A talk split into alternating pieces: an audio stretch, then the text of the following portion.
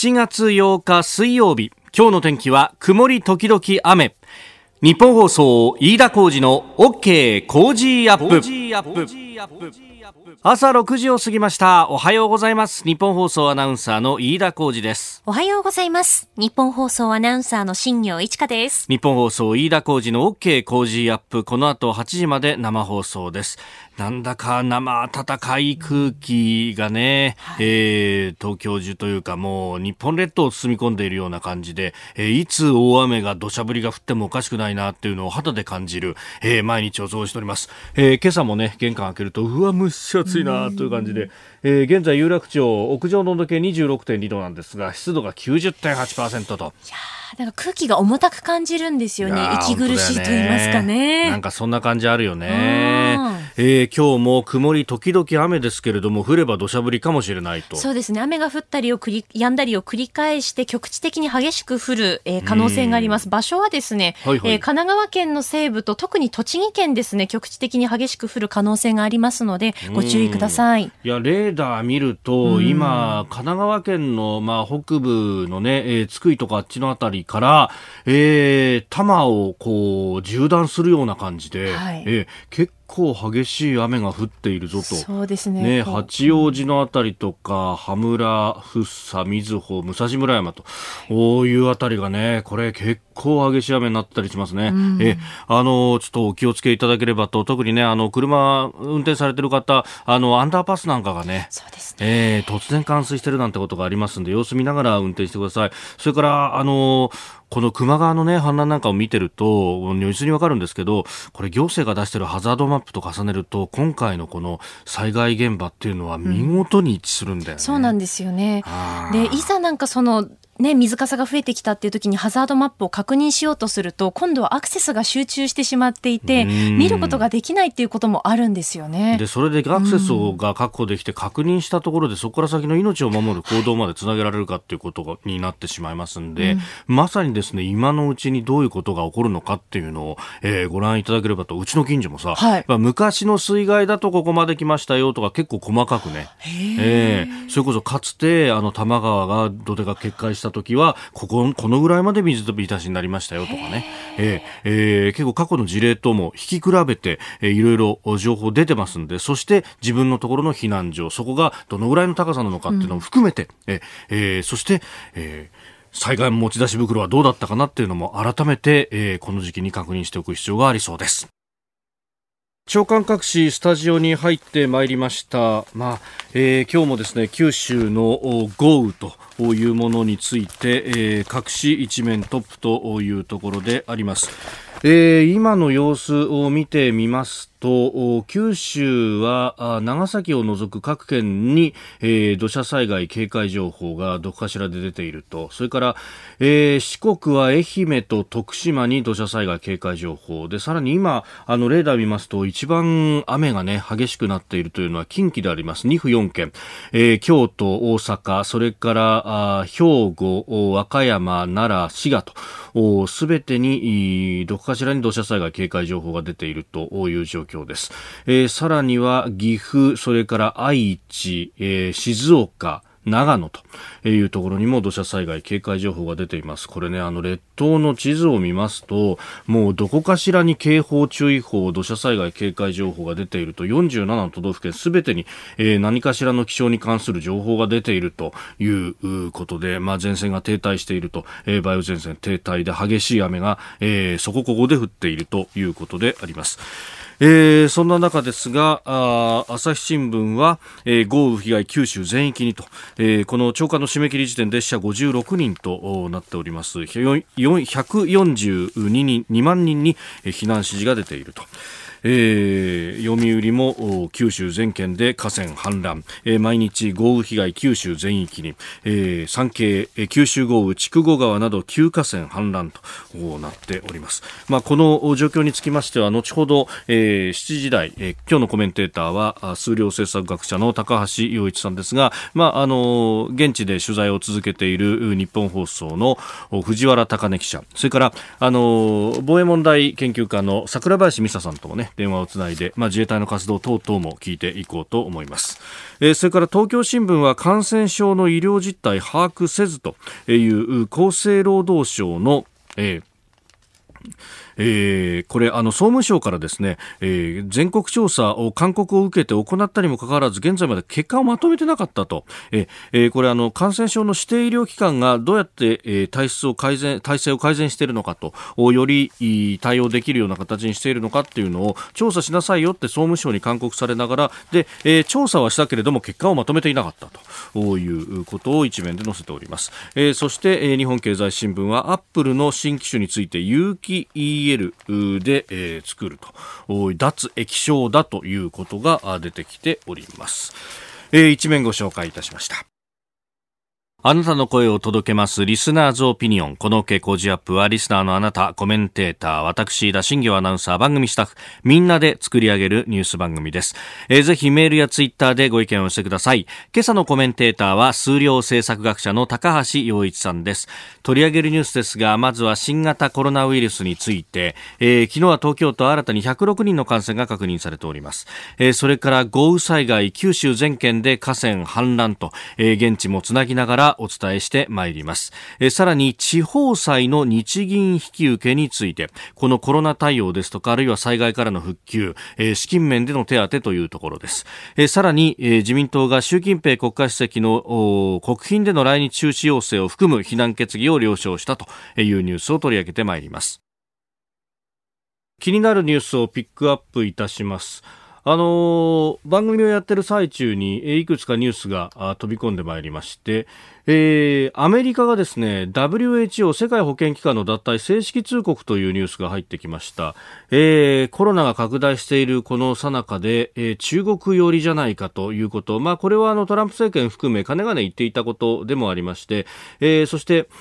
脱退するぞっていうのも、まあ、あのずっとね、えー、言い続けてきたことではあるんですけれども、これを正式に通告したと。で、えー、脱退の期日は来年の7月6日付だということを国連に正式通告したと。えー、政権の高官が7日明らかにしたということであります。まあ、あのもともとね、えー、これ、あの、WHO 最大の資金拠出国となっていたんですけれども、金出さねえぞということをまず言い、それからもう脱退するぞということも、えー言い続けていたんですけれども、まあ、正式にということになりました。で、えー、まあ、これ、新型コロナウイルス、まあ、一番今ね、えー、拡大が懸念されているのが、まあ、南北アメリカ大陸ということも言われてますんで、まあ、その辺、まだ原因の究明も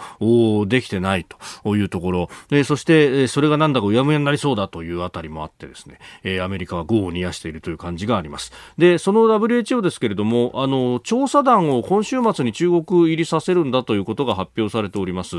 えー、WHO のテドロス事務局長は7日新型コロナウイルスの起源を究明するための WHO の調査団が今週末に中国入りすると明らかにしました。でこの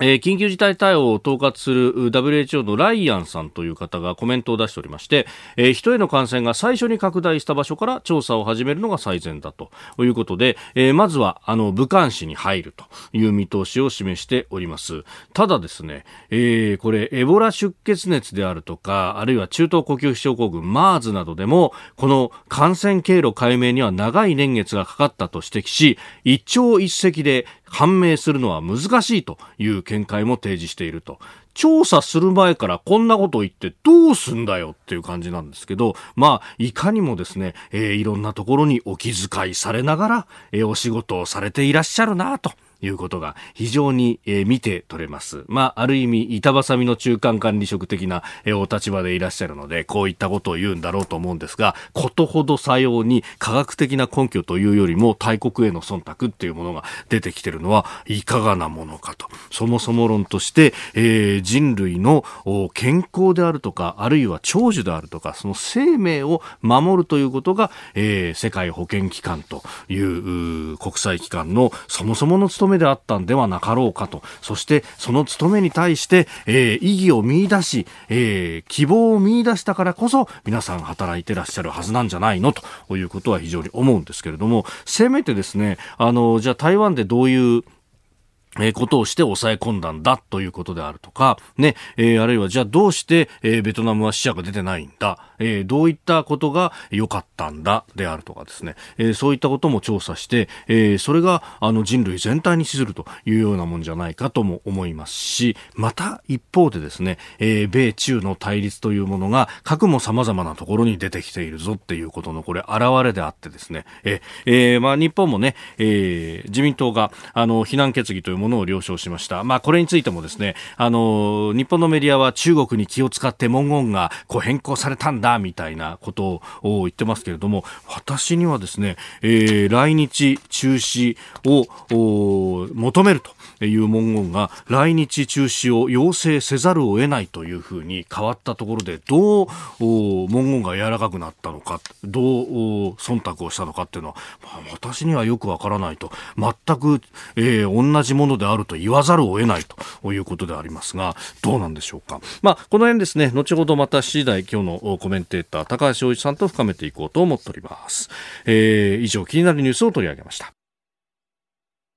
大雨、えー、豪雨についてもですね、様々いただいておりますが、ツイッターで、ノブロックさんという方からいただきました。えー、この方は、おそらく熊本市にお住まいの方なのかな。えー、今回の豪雨被害、熊本地震を超えそうな勢いです。ああ、亡くなられた方の数を勘定するとそうなってしまいますね。このご時世なんで、熊本市内から人吉に災害復旧ボランティアに行くのも躊躇してしまいます。コロナのね、ことがありますからね。人吉っていうと、うなぎと餃子と焼酎が美味しくって、温泉で癒される熊本県南部の小京都なんです。復旧が落ち着いたらぜひ皆さんに訪れてほしいですね、といただきました。ねえ、そう。まあ、行って、あるいは食べて応援する。あるいは、ね、えー、今だったら、まあ、行くのも躊躇するということであれば、取り寄せて応援とかね。えそうねえー、そういったこともいろいろ考えたいなと思います。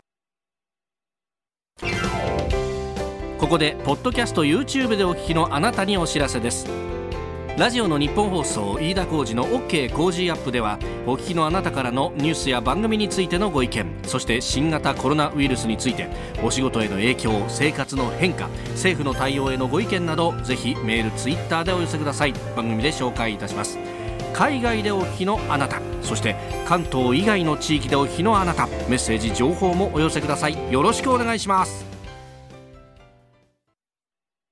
7時台はコメンテーターの方々とニュースを掘り下げてまいります。今朝のコメンテーター、数量政策学者の高橋洋一さんです。おはようございます。おはようございます。では、最初のニュース、こちらです。新型コロナウイルス、東京都で新たに106人の感染を確認。東京都は昨日新たに106人が新型コロナウイルスに感染していることが確認されたと発表しました。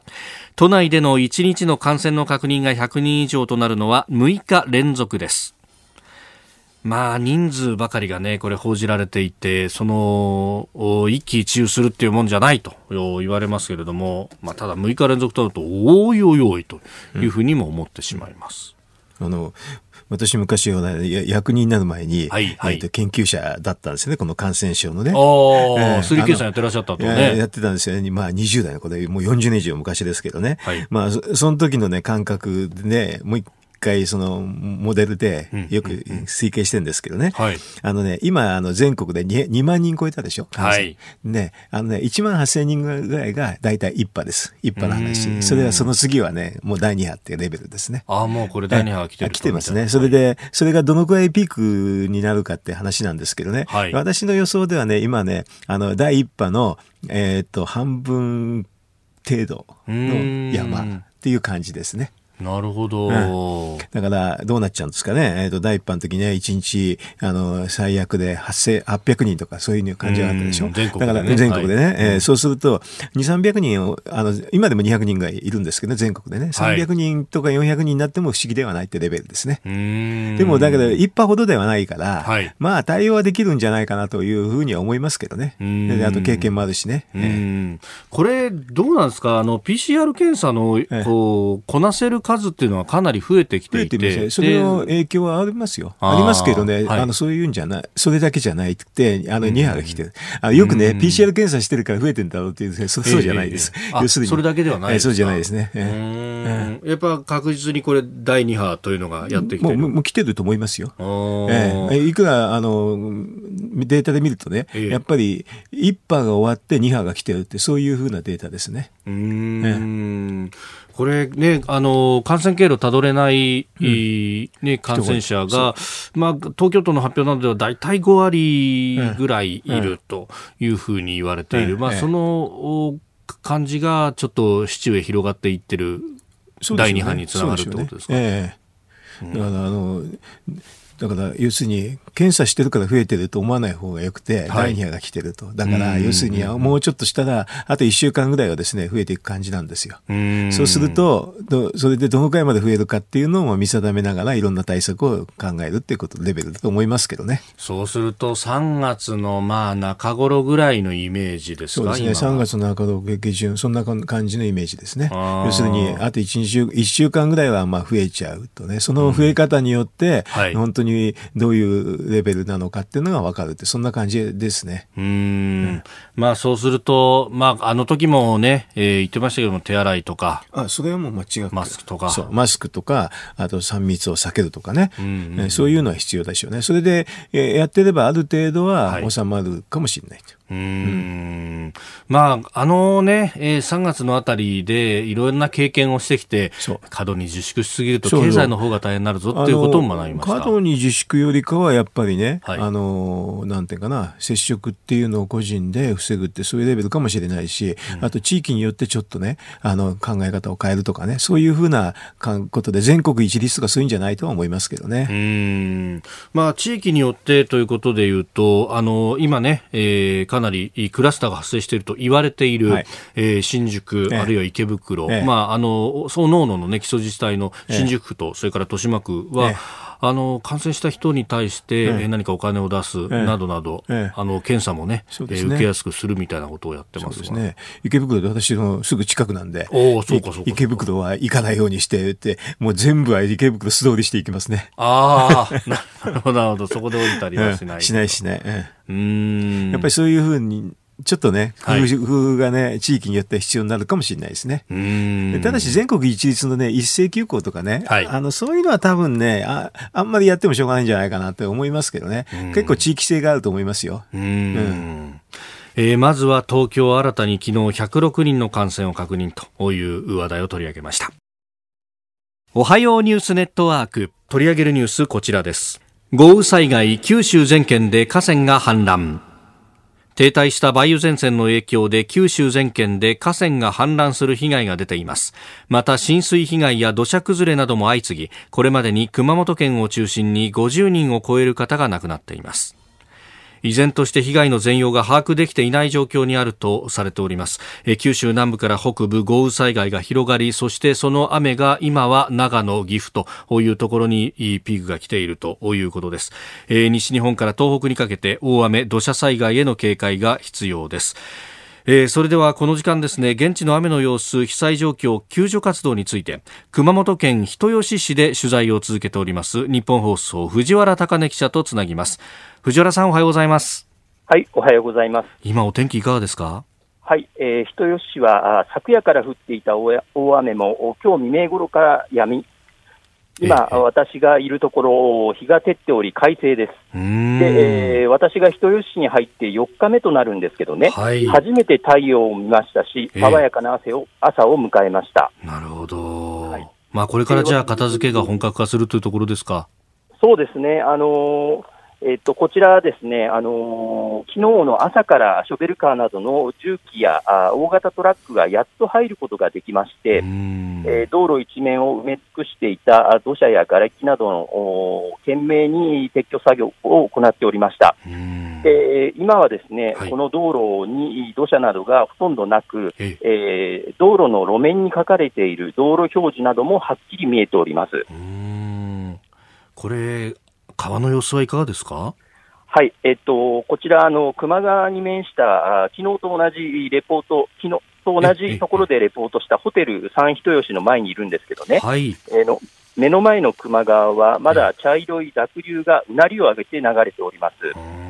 ただ、川の水位なんですけど、はい、昨日は近くにある通行止めになっていた橋の道路のあと5メートルほどの高さまで、えー、水位は増していたんですけど、えー、えー、その道路の8メートルほどまでの高さまで、えー、水位が下がりまして、今はこの橋を行き交う車が数台見えますね。なるほど。これ、じゃあこれから先生活支援とかが本格化していくというところですかね。そうですね。あのー、連日取材しているこの施設、人、えー、人吉スポーツパレスというところなんですけど、はい、えー、これ、えー、700人余りの住民が今もこちらに避難しているんですけど、えー、この方々に提供できる食料、水、マスク、除菌シートなどの支援物資は十分揃ってきました。なるほど。であの幸いにもあの被害を免れた住民から提供された洋服や下着、大人用の紙おむつなどを、えー、こちらの施設では1人につき3着まで受け取ることがだあ受け取ることができるサービスもスタートしております。なるほど、まあ、そういうのが助かりますよね、一つ一つね。はい。うん。まあ、この先というと、まあ、これ、今度、日が照ってくると、土が乾いてね、粉塵とかも大変になってきますよね。そうですね、あの地元の方々もあの泥が固まったら作業がもっと大変になるからということで、うん、えー、今朝も早朝から泥水のかき出し作業や片付け作業も黙々とされておりますし、やはりあの匂いですね、ゴミとか、うん、泥の匂いがやっぱりこうきつくなってきておりますのでね、えー、その辺の衛生面もちょっと心配されてきますね。なるほど、わかりました。あの気をつけて取材続けてください。ありがとうございました。はい、失礼します。えー、日本放送藤原貴根記者とつなぎました。まあ、これから先はね、えー、衛生面、それから瓦礫の片付けなどは本当人海戦術になるというところですよね。ね現場大変ですね、本当ね、えー、私なんかちょっとね、現場に行かないで、うん、あの、東京からですけどね、なんかまあ、こういうのでちょっと思い出すとね、10年ぐらい前に私ね、はい、民主党の時に東の山場、西の川辺両方とも中止したでしょ？ダムの建設を、えそれに対してね、猛烈な批判を書いたことあるんですよ。ええ、これで、まあ、あの、サンコスト理論って理論を使ってね、はい。あの書いて、これはあの中止が間違いだっていうのを書いて、それで、あの、ヤンバの方はね、結構まあ、あの、関東の知事さんなんかが押してくれて、まあ、中止はけしからん、続行だってんで、再開しましたけどね。そうですよね。川辺川はね、確かね、中止なんですよね。それで、あの、なってね、地元の知事さんが猛烈な反対だったんでね。だからちょっと悔や、それが悔やまれるというかね、その影響がどうなのかっていうのは、ぜひ検証してもらいたいと思いますけどね。あの、川辺川って、あの、熊川の支流でしょ？それ大きなところでね、上流でね、このダムがあったらどうかっていう話をね、はい。ぜひ検証してもらいたいですね。ダムのない治水をやろうとして、ただそれはものすごくお金もかかるし、うん、で、地域のコンセンサスを得るのが非常に大変だったんで、去年ようやく方針が立ったかぐらい、かなり遅かった、間に合わなかったということがあったダムでない治水っていうのはありえないですね、はっきり言えば。あ あ、堤防を作るとか、堤防全部作るのは難しいから、一番ダムを作るのはコストパフォーマンスが一番いいんですよね。うん、ええさあでは続いてですね、えー、佐賀との県境に近い福岡県小郡市にいらっしゃる防衛問題研究家桜林美沙さんと電話をつなぎます、まあ、現地での自衛隊の救助活動や災害支援の状況なども伺っていきましょう。桜林さんおはようございます。おはようございます。よろしくお願いします。どうですか？小郡のあたりというのは被害の状況などは、はい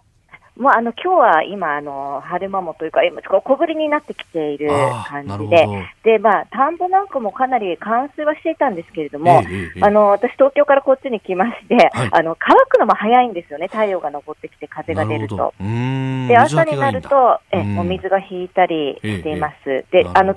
すぐ近くの久留米市はまだですね、冠水があって通行止めというところも多いようです。なるほど。まあ、あの、九州各駐屯地、あるいはそのね、えさらに中部地方だとか、はい、近畿、中国からも自衛隊出て行っていますけれど、今の活動状況どうご覧になってますか？はい。まあ、これからね、北海道からも来るようにもあの言われて、噂を聞きますけれども、まあ、かなりあの人を、まあ、あの出してやらないといけないような今後状況なんじゃないかなと思いますね。で、まあ、あの、これから泥を吐き出したりとか、その、はい、えー、生活支援とか、そのニーズが多岐にわたってくると思いますので、えー、まあ、かなり、あの、人力も必要ですし、あと熊本の方にもすでに、あの舞台が出ているところも多いのではい、で、こちらの球磨川の流域はもう全然あの掌握しきれてないということで、あの山深いところ、普通の人では入れないようなところも入っていって、えー、まあ、まあ、捜索を活動ですね、あの住民の方の割り出しをやっているというふうに聞いてます。先ほど藤原記者のリポートもありましたけれども、ようやくその瓦礫だとかの撤去が始まったと、まあ、はい、ここから先はそういうこう道路を切り開いていく、道路警戒とかを、あるいは生活支援というところが自衛隊中心になっていくわけですかね、支援としては。そうですね。この球磨川の流域に関しては、まだまだそういうニーズさえあの掌握できてないっていう地域もあるということで、ここのところ非常に難しいことになってると思いますね。まあこれ行政がなかなか把握しきれないところっていうのを、まずその偵察だとかそういうところでも自衛隊の人たちが一番最初に行くっていうような状況になってしまうわけですよね。そうですね。やはりあの行政の方からのあの要請に基づいてというのが基本なんですが、はい、もう最近はその自衛隊にその経験値に基づいて連絡官も自治体に入っていますので、そこでまあ提案していく、はい、まあ、プッシュ型とか言われてますけども、提案していくやり方で、まあ、どんどん進めていくというふうにも聞いていますね。これ、一方で、坂林さん、あの、防衛問題研究家として様々なところ、角度からご覧になっていると思いますが、はい、あの、大臣やあるいは政府側は、あの、2万人規模でやるということになる。はい、そうすると、ここ、あの、自衛隊にかかる負担というのは、国防プラスアルファってものがかなり増えますよね。この辺どうご覧になりますか？そうですね。あの、訓練、教育というものが基本中の基本ですので、それがあってこうしたあの球磨川流域でのハードな活動なんかも成立してますので、やはりその訓練を止める期間をいかに短くするかっていうことに配慮しながら、こうした派遣活動っていうのをやっていくっていうことですね。いかにその民間に移行していくタイミングであるとか、はい、そういうところはあの配慮してもらうかということには政治に求めていくところだと思います。うん。まあ、大臣もね、その辺は気を使いながらやるっていうのは、去年の台風15号や19号の後に、えー、かなりおっしゃってましたもんね。そうですね。だいぶ配慮されてますね。あと、もう一つ私もかな強く要望したいのは、はい、あの自治体の防災官の配置ですね。あの、自衛官の OB が入っているところも多いんですけど、また、まだまだ市町には少ないですから、えー、やはり自衛隊とその、いきなりコミュニケーションって難しいんですよね。あの、共通の言語がないというか、自衛隊に何ができるかっていうのを知っている人がそこにいないとなかなかこう活動スムーズにいきませんので、これをどんどん進めてほしいですね。坂林さんどうもありがとうございました。ありがとうございました。防衛問題研究家桜林美沙さんともつなぎました。まあ長期的な活動というのを考えるとあるいは国防というのも考えるとねそういうところも必要なんでしょうね、うん、でもあのいつも頭下がりますねはっきり。ね。本当ですよね。ね本当にうん。うん。なんとか頑張っていただきたいと思います、はい、以上おはようニュースネットワークでした。続いて教えてニュースキーワードです。地方債の日銀担保受け入れ金融機関が保有する地方債を日本銀行の担保として積極的に活用するよう総務省が金融機関や地方公共団体に働きかけを始めたことが分かりました。新型コロナウイルスの影響で資金繰りに苦しむ中小企業への支援の強化や地域経済の活性化を促す狙いがあるとみられております。これブルームバーグやロイターが報じているところなんですが金融機関が保有する地方債、まあ、正確には地方公共団体向け証書貸付債権というそうですが、えー、これを日銀が担保として受け入れると担保として受け入れるということはその分お金をこう貸すってことですか？日銀からそうですね。担保余力があるようになるんでね、要するにより貸しやすくなるってそういう意味ですね。うん、一方でねでも担保として受け入れるんですからね、はい、万万が一ですけどね。何、はい、かあった時には担保を処分するわけでしょ？そうすると、まあ、もともとその地方債ってあんまり流動性がないんですけどね、そういうのの流動化の一歩になるかもしれないなっていうのはありますね。でもちょっと考えてみたら、日本銀行って国債たくさん買ってますよね。国債買ってますよね。それとあと CP も買ってますよね。えー、コマーシャルペーパー。コマーシャルペーパー。まあ企業債ですよね。はっきり。はい、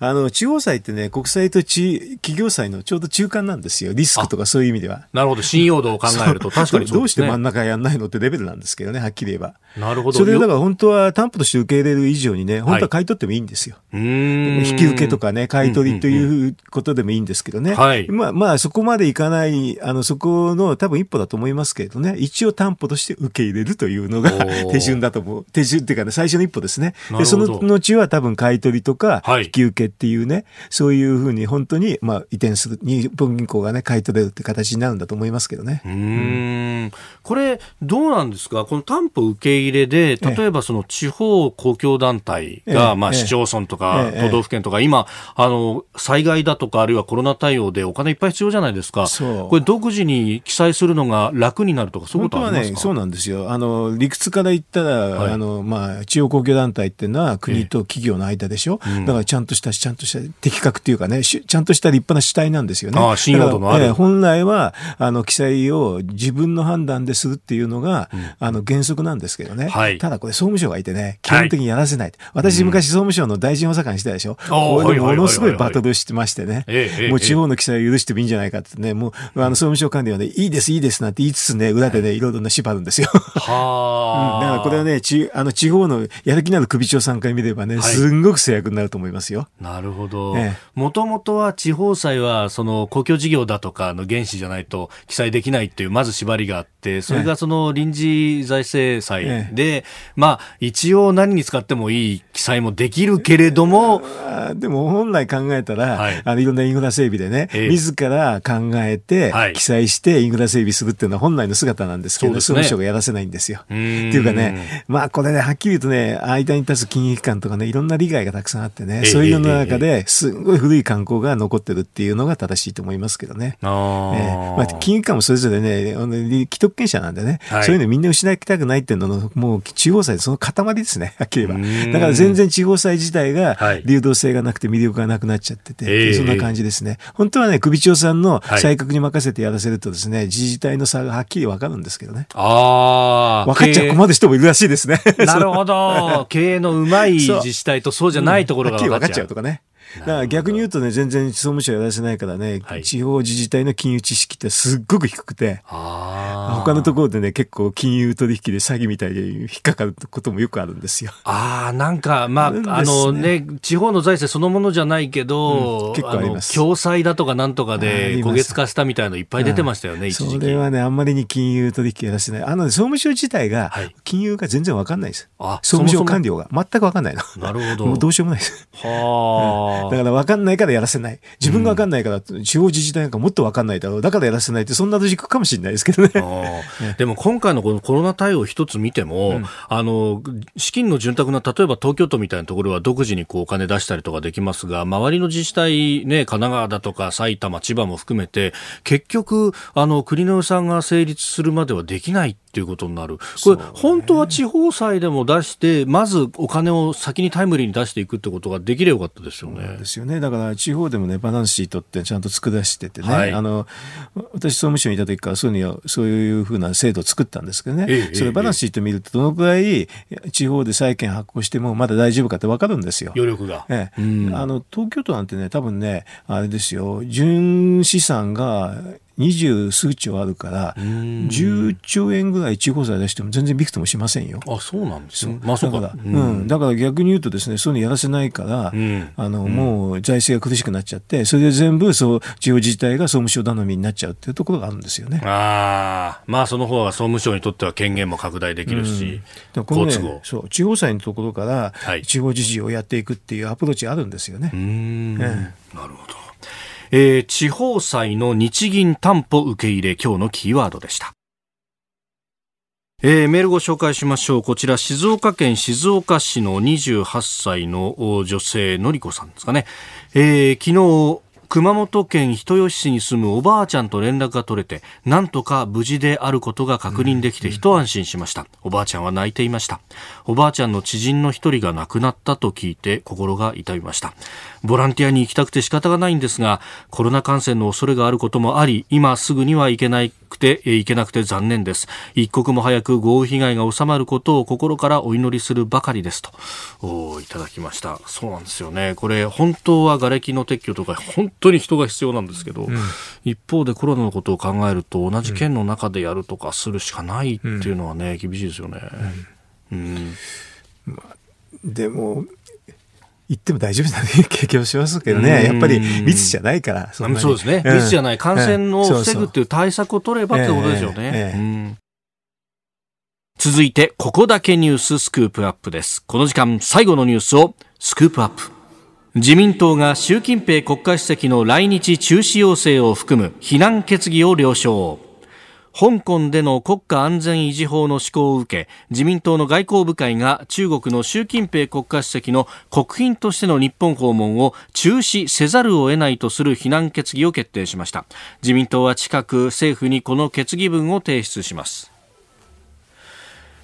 えー、これ、昨日の政調審議会で、えー、了承されたということですが、うん、あの各メディアはですね、うん、親中派に配慮して表現を丸めたみたいなことが書いてありますが、実際のところどうなんですか、これ。親中派に配慮して、えー、っていうね、丸めた？中止を求めるが中止せざるを、中止を求めざるを得ないみたいなことに、えー、すると丸めたことになるそうです、丸めたことになるのかどうかってことですけどね。はいえー、まあでも中国が反発してるんでしょ？中国は反発している。うん、まあそれだとそれでいいんじゃないですか。うん、中国政府はパフォーマンスだと反発をしているようです。面白いですね、なかなかね。えー、あの、大体、あれですよね、もうフェーズが変わってますね、中国問題はね。あの、もうコロナの話、あと香港の話ね。やっぱりあの、香港国家安全法っていうのは読むともうびっくりしますよね、正直言うと。えっと、何が驚くかっていうとね、中身以前にね、生きがい適用っていうね、概念があってね、はい、普通はね、うん、あの、どこの法律は属地主義っていうのが普通なんです。属地主義っていうのはどうなのかっていうと、日本国内、主権の及ぶ範囲、日本国内で犯したことは、日本人も外国人もなしに罰せられると。はい、これは当たり前です。えー、だから香港に行って変なこと言って捕まっちゃうのは仕方ないんだけど、一回適用ってどういうのかっていうと、その本、日本以外でやってもアウトってそういうこと。香港以外でやってもアウトで、条文もね、はい、あの、なんか中国語、中国語だったんですけど、はい、あの、日本語に訳したのを見てもうびっくりですね。びっくりですよ、ね、あの、ちょっと読めていいですか？どうぞどうぞ。えっ、ー、とね、香港特別行政区の永住権有しないもの。有しないもの。有しないもの。はい。が、香港特別行政区の外で、外で外で、はい、香港特別行政府が実施する本法に規定する罪を犯した場合は、本法が適用される。要するにね、ええ、日本人がどっかのところで、他のところに行って、ええ、まあ日本にいてもいいんですよ。日本にいても、もし、えー、っと、香港独立、それとあと共産党批判やったら、ええもう違反です。私の今の発言は多分ね、うん、この法律違反です、もう。そういうことになってしまいますよね、なぜか。そうです。そうです。だってそうでしょ？だからね、これでね、中国はね、宇宙を支配したっていうのが同じですね。なるほど。そうですね。生きがいだからもう宇宙どころか全宇宙まで含めて。うん、だから全てが自分のあの法律の範囲だって言ったわけで、主権なんか関係ないですよ。うんいや、これ、ものすごい。すごいですよ。だから逆にね、ね。習近平さん来た、日本に仮に来ないかもしれと思いますけどね、来た時に安倍さんが、ちょっとでも尖閣の話したら違反です。あ、なるほど、うん、違反でね、違反って言われるんですよ。そのって言われる。ちょっと驚くでしょ。うえー、まあ、尖閣の話なんか特にね、この法律に規定するのね、分裂って話ですからね。国家分裂にもう罪になります。なるほど。尖閣の話したらね、安倍さんがしたら違反ですって言われる。すんごい法律。すごいですよね。これ許したらね、えー、もう主権はない。うん、だからこの法律賛同したら主権がなくなるってことです。えー、だからあれですよね、尖閣の周りでね、はい、海上保安庁の人が守るって言ったら違反ですいやそうですよねで、実際に行動することも違反になるという。うん、大変ですね。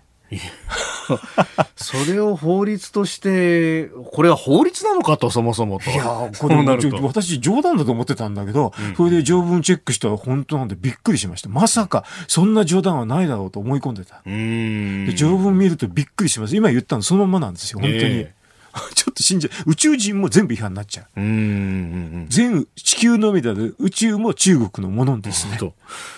ねでしかも、まあ、これ、だから香港と犯罪に引き渡し協定を結んでる国々って、だから香港でやってた民主活動家の人たちが、じゃあ国外に出て、そこから圧力かけようとすると、それが違反だと言って、お前ら引き渡せって引き渡し条項を結んでるのは、フランスとかイタリアとかスペインとか、あと韓国なんかも結構多いんですけどね、はい、そこは多分ね、引き渡し、犯人引き渡し条約をね、はい、停止しないとね、えー、これ危ないですね。うん、自国民が。自国民がやられちゃう。だからこれはいくらなんでもこんなにね、生きがい適用する法律なんて私見たことないですよ。これものすごい主権の侵害ですよね。主権外どころじゃないですよ。だから、習近平さん下手に呼ぶと、みんな違反で捕まっちゃうかもしれない。うんしかし、そんな、こう、国際的に非難をされるようなものをよく出してきましたね。信じたんない。だってこれ、7月1日まで、はい、分かんなかったでしょ ?7 月1日中身が分かんなかった、ね、中身で中国語が出て、それで翻訳して分かったってレベルなんで、はい、びっくりしますよ、全く。まあ、普通は香港の法律って英語と中国語の兵器になるんですけど、今回の法律はなぜか中国語しか出さない。うん、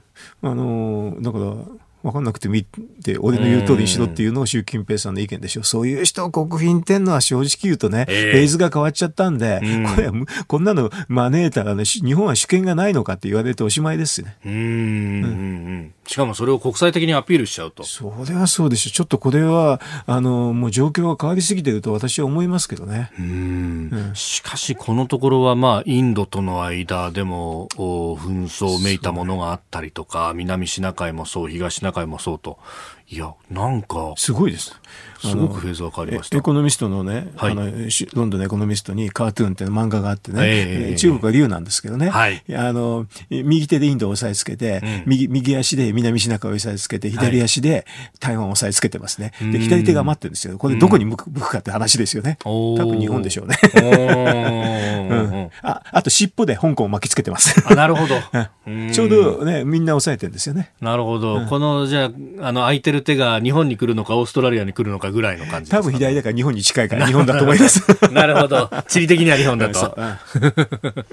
いや、でもこれ笑い事ではなく本当すごい、すごい話。うんそういう国の方とどうやってお付き合いするんですけどね、やっぱりすごく節度を守ってくれたら国民というのもなくはないと思いますけれど、えー、ちょっと状況が変わりすぎてて、世界中を制覇するっていうのを宣言したようなのが香港国家安全法ですからね。なるほど。えー、いや、しかしそんな国にもこれから先どんどん投資しようという企業もあったりしますか、日本企業もう無駄ですよ。無駄。それはもう投資するだけ、もう没収されるってレベルでしょ。うだって日本の国内にでもちょっと批判したら、はい、それを、そのことを批判したらもう捕まるかもしれない。犯人引き渡し条約結んだらアウトってレベルでしょ？うん、だからね、あの中国本土あるいは今までだったら安全だった香港に出張に行ってもどうなるんだと香港に行ったらそれ属地主義ですから、それはもう、はい、もうそんなとこ行ったら危ないですよ。うん,、うん。だからこの番組ややってる人無理じゃないですか、もう香港行くのも。おっと。やっぱり、やっぱり そうなりますよね。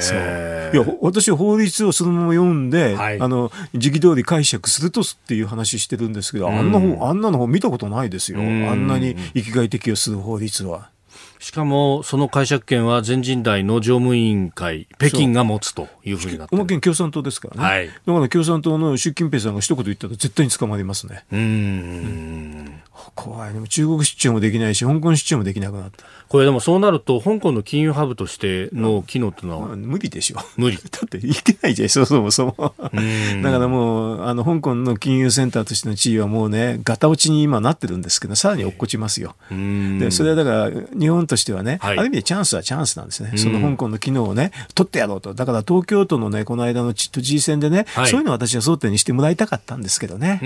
いいチャンスだと言って。うん。まあね、その辺、まあ規制の緩和とかも必要でしょうし、その辺をどうするかっていうのは、ね、一番簡単なのは英語特区でね、あの金融庁の行政を全部英語に、あの金金融機関向けは全部英語にするっていうのが一番簡単です。あ、なるほど、なるほど、うん、あの、だから日本に来てね、日本語の訳を作ってやんなきゃいけないんだけど、それがなくなるだけでも、香港の金融機関の中日本に来るかもしれないなと思いますけどね。うんえー、自民党があ中国に対しての非難決議了承というニュースからあ日中関係と、はい、香港についてもお話しいただきました。ポッドキャスト YouTube でお聞きいただきありがとうございました。この飯田浩司の OK コージーアップは東京有楽町のニッポン放送で月曜から金曜朝6時から8時まで生放送でお送りしています。生放送を聞き逃したあなたぜひラジコのタイムフリーサービスで新型コロナウイルスに関しての最新情報ニュースやスポーツエンタメなどをぜひチェックしてください。さらにこの番組では公式 Twitter でも最新情報を配信中。スタジオで撮影した写真などもアップしています。そしてもう一つ私飯田浩司夕刊富士で毎週火曜日に飯田浩司の「そこまで言うか」を連載しております。こちらもぜひチェックしてください。